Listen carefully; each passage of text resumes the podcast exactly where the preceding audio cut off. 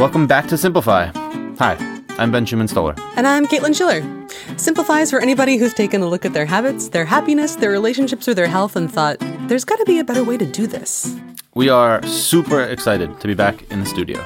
Definitely. Ben slept enough last night. The world looks great from over here at the end of the table. And we've got some really cool guests this time around. Yeah, we're kicking off with Charles Duhigg, aka the Habits Guy. Um, his book, his first book, The Power of Habit, was written in 2012. And even though that seems like a long time ago for some reason, today it's still almost always, basically every month in the top 10 books bought on Amazon.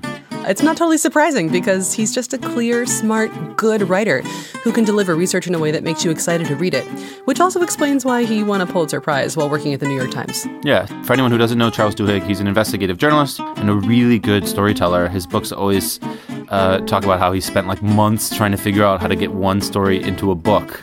His research is incredible, and he always seems to pick the perfect examples. We talk in this interview mostly about his new book, which is Smarter, Faster, Better, and it deals with productivity, but not productivity as traditionally defined.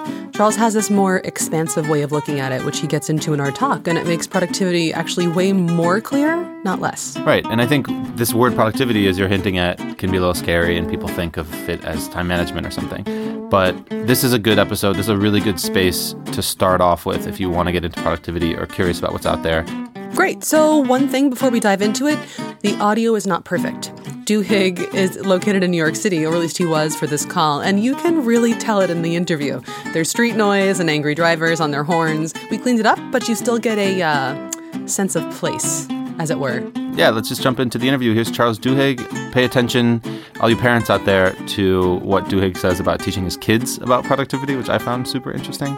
And we'll also hear about how he totally Duhigged Caitlin um, using one of his most known productivity techniques on Caitlin directly. We'll talk about that after the after the interview in the bookend, and also make a book list for other books that you could read if you like this topic. Yep. All right, welcome back. Interview time. Yeah. Catch you guys in the bookend.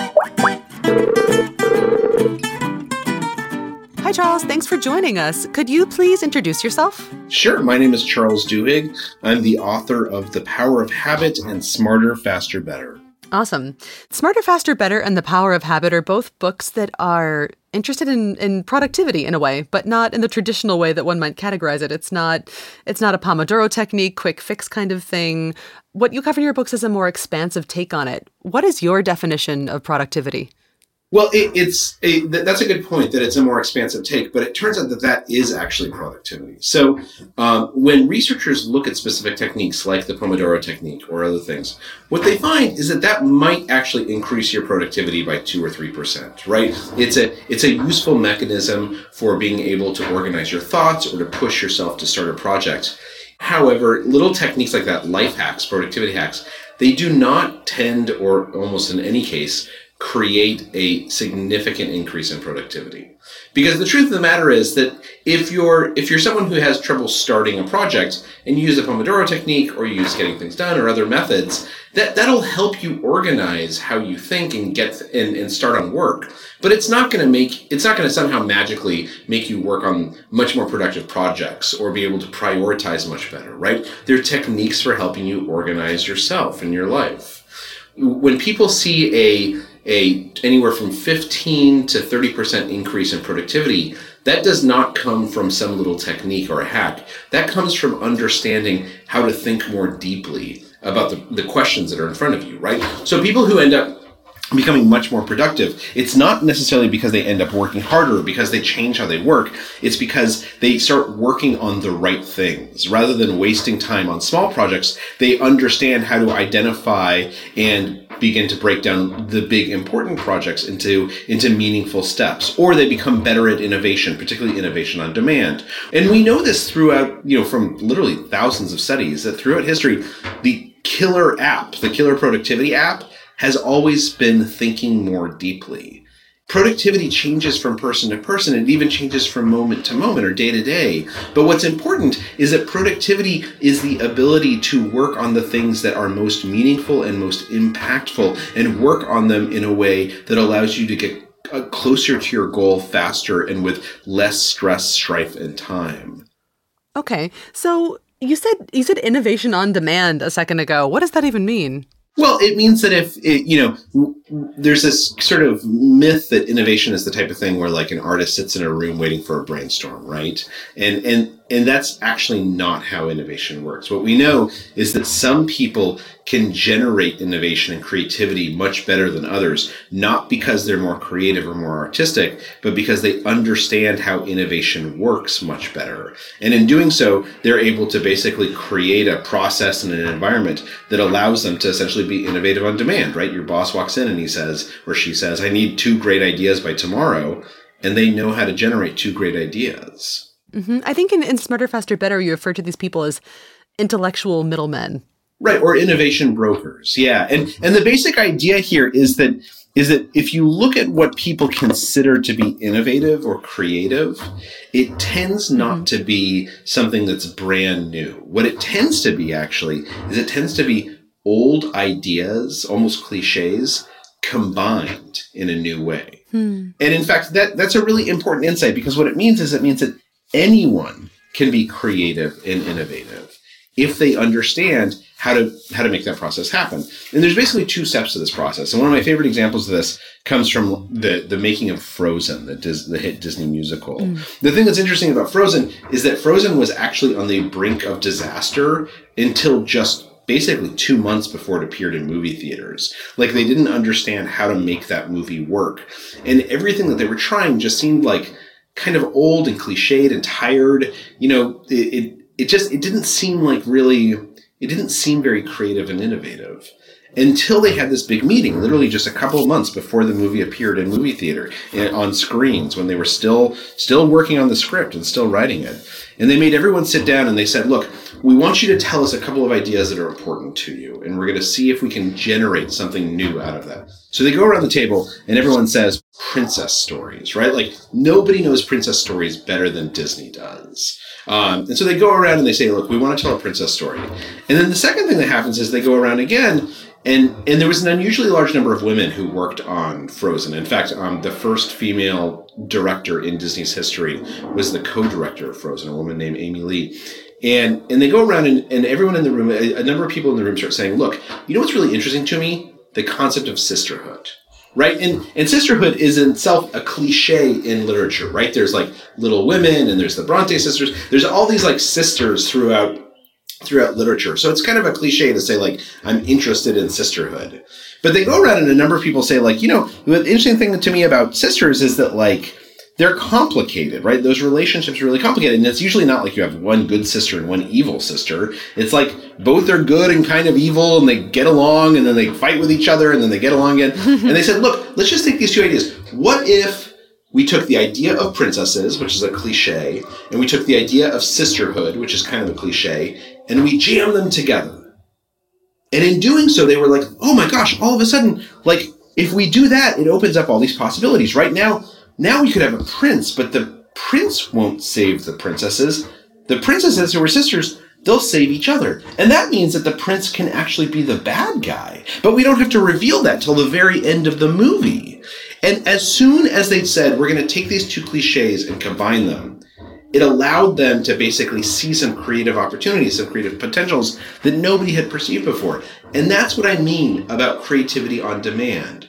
There are methods, there are formulas for things like setting goals or innovation or decision making that the most productive people know. And what those what those formulas are is it, it, it isn't something like set a timer, right? It's something like it's something like sit down and th- and figure out how to think a little bit differently. And in doing so, you will see opportunities that other people might not.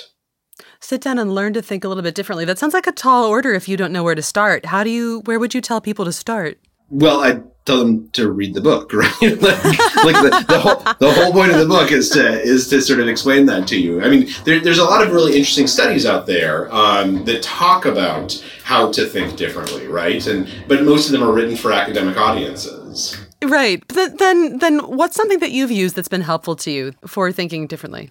So we know that one of the things that the most productive people do is that they tend to to visualize their days with just half a degree more specificity than everyone else. And in hmm. psychology, this is known as building mental models. That basically, if you can build mental models that anticipate how your day is going to unfold, you tend to be do a better job of sharpening your focus and being able to remain focused on what's important and to ignore distractions. So one of the things that I do, for instance, is that in the morning, as I'm riding the subway to work, and I do this with my kids also when I'm taking them to school, is I, I, I basically say like, okay, look, if I was visual, if I was writing a script for today, like what are the what's going to happen in this script? Like what what do I think I'm going to get done before ten o'clock?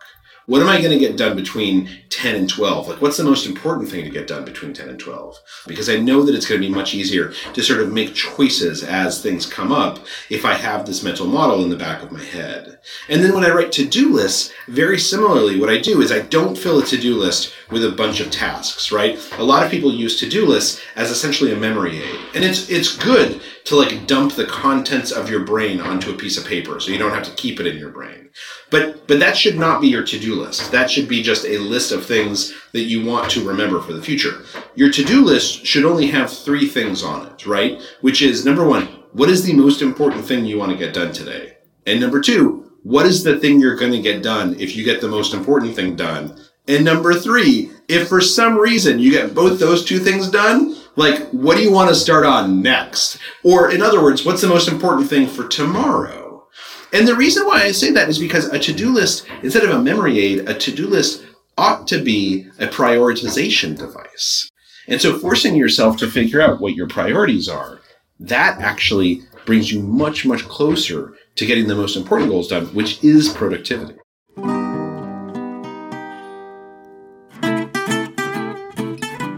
Hi, I'm Lexi from New York City, and I'd like to tell you one thing that's actually a lot simpler than you thought it was moving. Whether it's moving apartments, moving cities, or even moving countries, if you look at moving like a huge opportunity to declutter your life, you won't actually have that much to move, and you won't have to lift a finger doing so in today's shared economy.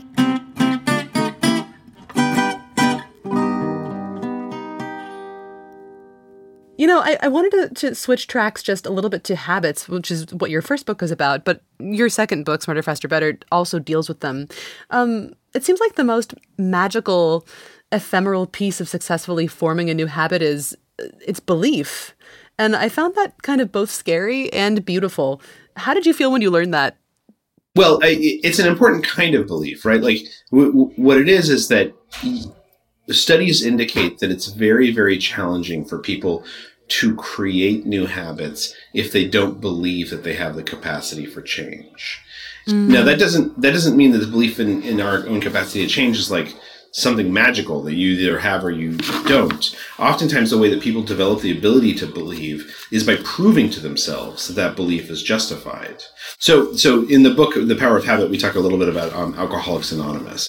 What's interesting is that if you look at some of the steps in AA, a number of them uh, rely say you have to give over to a higher power and it doesn't say it has to be god it doesn't say what it is but it says you have to believe essentially in a higher power than yourself and what researchers have found when they looked at AA is that this is actually like a very important part of AA. With th- this is one of the reasons why AA has been so effective for millions of people. And the reason why is because if you if you just sort of pretend or at least try to believe in a higher power, even if it's like you know the flying spaghetti monster or something like that, like or nature or whatever it is, that you actually get to practice belief in a very low stakes way, and that practicing of belief that helps you believe that you have the capacity for change. Mm. Belief is kind of like a muscle, like when we exercise, they get stronger. But then this other thing happens in AA, which is that you tend to sit among these other people and, and they'll, they'll, you know, tell their stories and tell, say that they've been sober for, you know, a year or two or what, whatever it is. And, and something happens, which is that people watch these other people and they think to themselves, look, Jim says he's been sober for a year. If Jim can do it, I can definitely do it. And again, you're you, the reason why this community, one of the reasons why this community is so important, is because it helps you learn belief. You see other people who basically say like, "I've been able to achieve something," and it makes you believe you can achieve something. Mm. So, so the, the concept here is that in order to change, you need to believe that change is possible. But when we tell people that, it's very daunting because like, how do you just force yourself to believe? And the answer is by basically taking baby steps. You find little things to believe in, you practice belief, and eventually you start to believe that you have the capacity to do anything, which is true. Yeah. You know, you mentioned in your books that, that you have two small kids at home. How are you teaching your children what you've learned researching these two books, or are you? Oh yeah, yeah. No, I teach them all the time. So, so at, at, the core of the power of habit is this basic idea, which is the habit loop, which says that every habit has three parts. Right? There's a cue, a routine, and a reward. We tend to focus on the routine when we talk about habits, rather than the cue and the reward. But it's the cue and the reward that are really powerful and important in creating change and allowing us to diagnose and influence those habits. And so, one of the things I do with my kids is whenever they're doing something that you know, like is clearly frustrating them or frustrating us, I ask them to sit down and like we diagnose together, like what's the cue that's causing you to do that, and what's the reward that it's delivering to you, and can we find a new behavior that corresponds to that old cue and deliver something similar to that old reward, but is you know either healthier or makes you feel like you're more in control or is less annoying to your parents. And then the other things I mentioned, you know, we sort of go through all this stuff, like tell you know tell me what you're going to get done today, like what's what's the thing you're most looking forward to do, what's today? What's the thing you're least looking forward to, to today? You know, you're in charge. If you want to, if you want to change that thing that you're not looking forward to, how do you take control of that situation? How do you turn that chore into a choice, which we know is at the heart of how people motivate and generate self motivation. So I spend a lot of time talking to my kids about it. I think that's really cool. They're I hope that they benefit tremendously from it. Me too. Um so we're getting we're getting up upon the 20 minutes now, so I want to ask you the two questions that I always like to ask. Um, and one is if you could tell people one thing about their own nature and how to become truly productive or more productive, what would it be? Well, I, I think the thing I would tell people is that, and we know this from research, is that every single per- person listening can change any habit that they want to. Uh, there are people who have been smoking for 20 years who will smoke their last cigarette today and will never smoke again.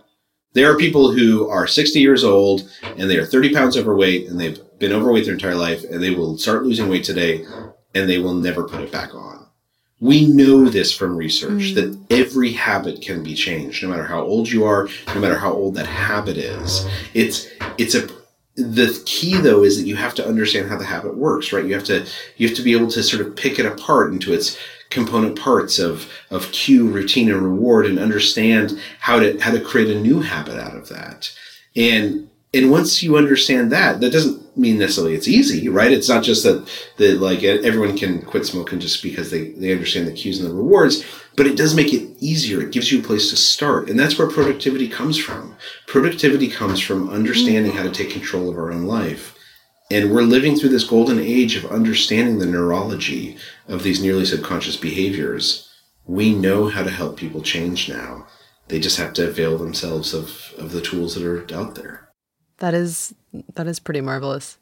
Um, okay, so last thing, I, I was just hoping that you could recommend some some books, something that you've read lately that you really like, or you would highly recommend to people. Just anything that that you've enjoyed lately. Um, you know, I so I tend to recommend um, magazine articles to people. There's there's obviously a number of wonderful books out there, but um, there's a lot of really great magazine articles. There's a piece called by Calvin Trillin covering the cop. It's about Miami's top crime reporter. It's like a wonderful, wonderful magazine piece. I would absolutely recommend that to anyone. Um, I guess, it, and then in terms of change, like how change happens, there's so many great books.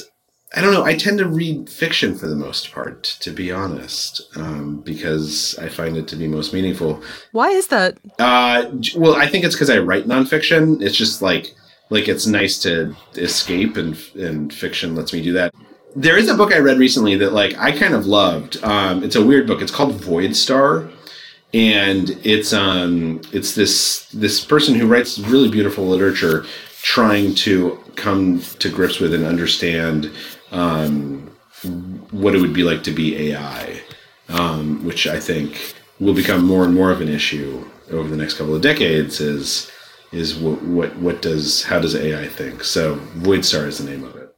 Very cool. And that's fiction? Yeah, it's fiction. That sounds like it could be really interesting. Yeah.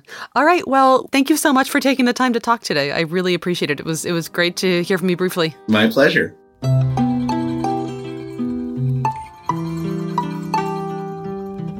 Welcome to the bookend, where we end with books. And for those of you who don't know, I don't know when that became a thing, where I say that, but it's a thing because we talk about books now. But before we talk about books, we like to sort of quickly talk about the interview and think about one one quick takeaway.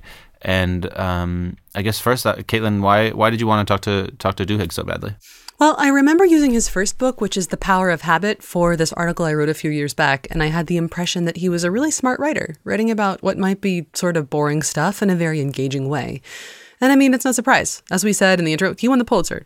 And um, also, there's this video of his on YouTube that I think is probably publicity for his newest book, For Smarter, Faster, Better, uh, because it shares some of the research in it via him telling the story of losing weight after diagnosing his own bad cookie habit. And it just, it really won me over. yeah, cool. Yeah. And so yeah, so it was a um, a slightly shorter interview than planned. Indeed, it was. How did that happen? Well, I got down to the studio after having been in other interviews for the past hour and realized that I had Skype messages missed from Charles Duhigg, an email from Nat, our production assistant, and also texts from Odie, who had all been contacted by Duhigg um, asking if we were ready to go an hour earlier than I'd anticipated. At first, I thought it was daylight savings time. And then I realized there was no way that that mistake could have been made, and he'd received the same email I had that said we were meeting at 4 p.m. Central Time. And when I got on the phone, I was so flustered and apologetic and was like, Charles, I don't know what happened. I'm sorry. This must have been our mistake. Let's just, let's make the best of this. And he was so cheerful and chill. He's like, that's all right. I've got 20 minutes to visit with you today. And I was like, okay, let's do this in 20 minutes. And it turns out that's a technique. yeah, I, I, wait. I have the book. Hold on. And um, as it was happening, I kind I was like, this seems familiar. Why yeah. does this seem familiar? You brought a passage. I brought a passage. Well, awesome. this is the like you love these these appendixes in his book, appendices in his book. Yeah. And in the appendix to Smarter, Faster, Better, he explains how to use this productivity um, techniques in his life, like how it helped him write the book. And so he's talking about in the section on motivation, how he knew he wanted to write this book, but he was having a hard time just getting to it. And so he remembers this conversation he had with a military general where uh, they said that recruits don't want to start something hard unless they really can take a step that makes them feel in charge, like they have control. Yeah. So he said, okay, fine. So he's like sitting at home, kids are in bed. Um, he sees like a million emails. He's overwhelmed, and then he just he comes up with like a, a line to to help his his motivation based on this military technique. Mm-hmm. And the line is, "quote I can attend, but I'll need to leave after 20 minutes." Yep. And then he starts starting all of his emails like that, like Yep. just some some way to give him control. Sure, I can attend the meeting, but I'll need to leave after 20 minutes. I hope that's okay. Stuff like that.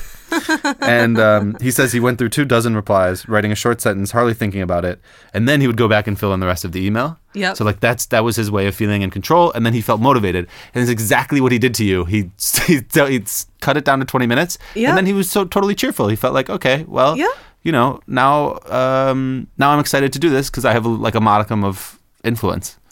Control. He pulled he pulled the ball into his own court.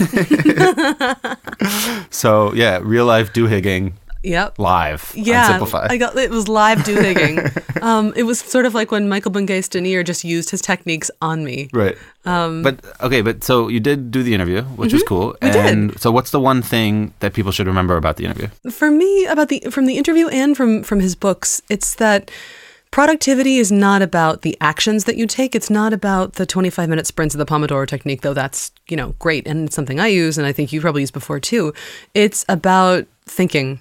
Being productive and being effective starts on the level of deciding what the most important thing you have to do today is, and then basing everything else uh, after that. Productivity is about choices. It's about how you make the choices that define what you're going to do that day.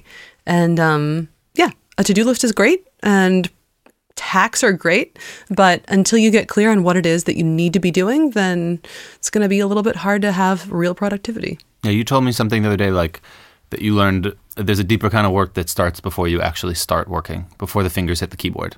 Yeah, right, exactly. That's a cool way to think about it. Yeah, thanks. What about books? Um, you got some books? Can we talk about books? Of what books course. should people What books should people read if they're into this, or if they want to know more? I've got a, a few books, and I, I think you'd have one too. Um, the first one is Deep Work. It's by Cal Newport. This one covers a lot on technology and how it's wrecked our ability to really focus. Happily, though, it also offers ways to stop letting our machines control us. Um, Cal Newport gives these science backed strategies that can help you do more deep work, be more productive, and thus have even better free time. And who doesn't want that? Ben, you talked to Newport on the old Blinkist podcast, right? Didn't you guys talk about like showers and how they're really good places for epiphanies? No, that or- was di- that was different. But he he he was he talked about he talked about laundry. He was like, um, you want to allow your brain to rest without completely disengaging from an idea that you're working on. I think the most important part of deep work is like you want to be ch- you need to be challenged to be really focused, like to be in a deep work state. Yeah. And once you get into that sort of challenge flow, stay in it.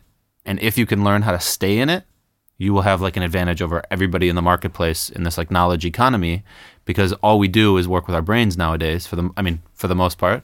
And if you can figure out how to use that brain working power more effectively, in other words, stay in the problem and stay in the challenge, then you'll be a more effective a more effective worker and thinker.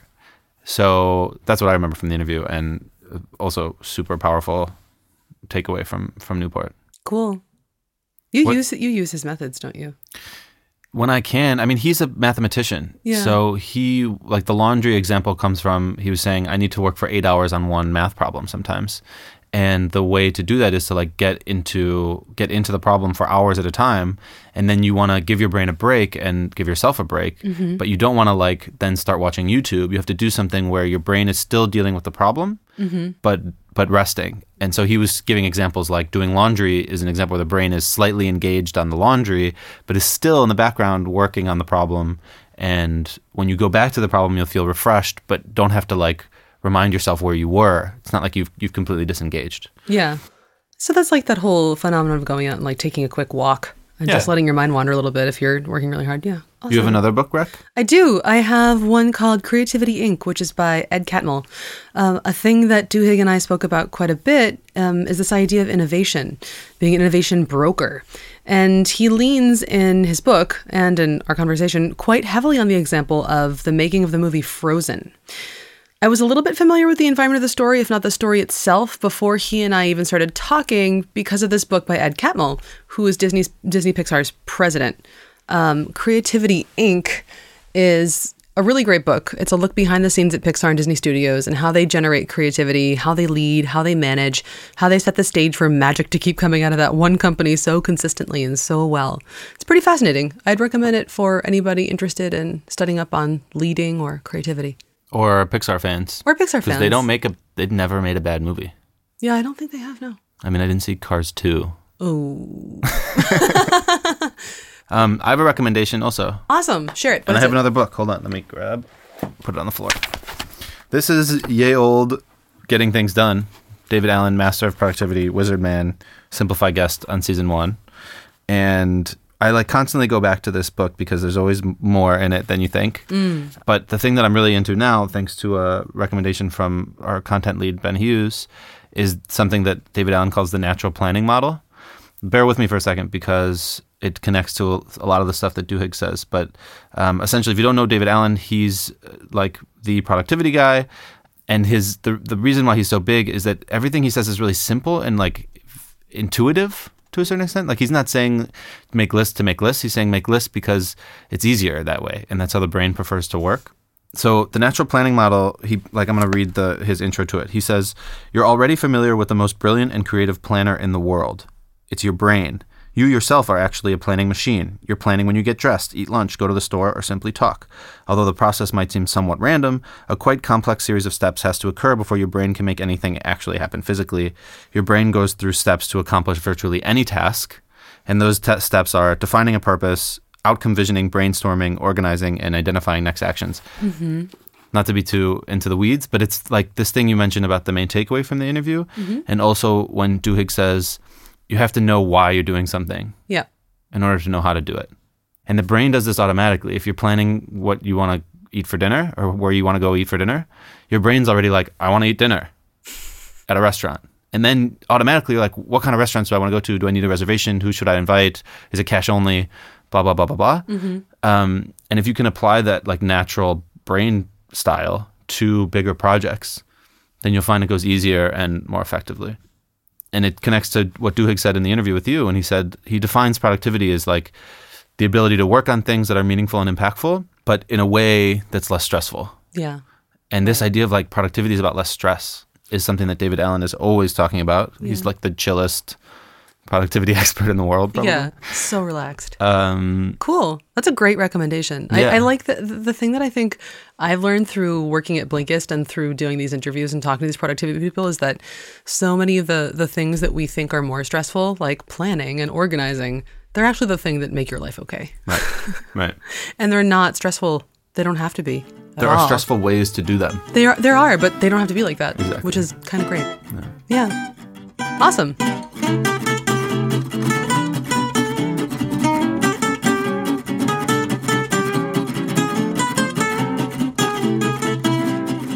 Thanks for listening to this episode of Simplify.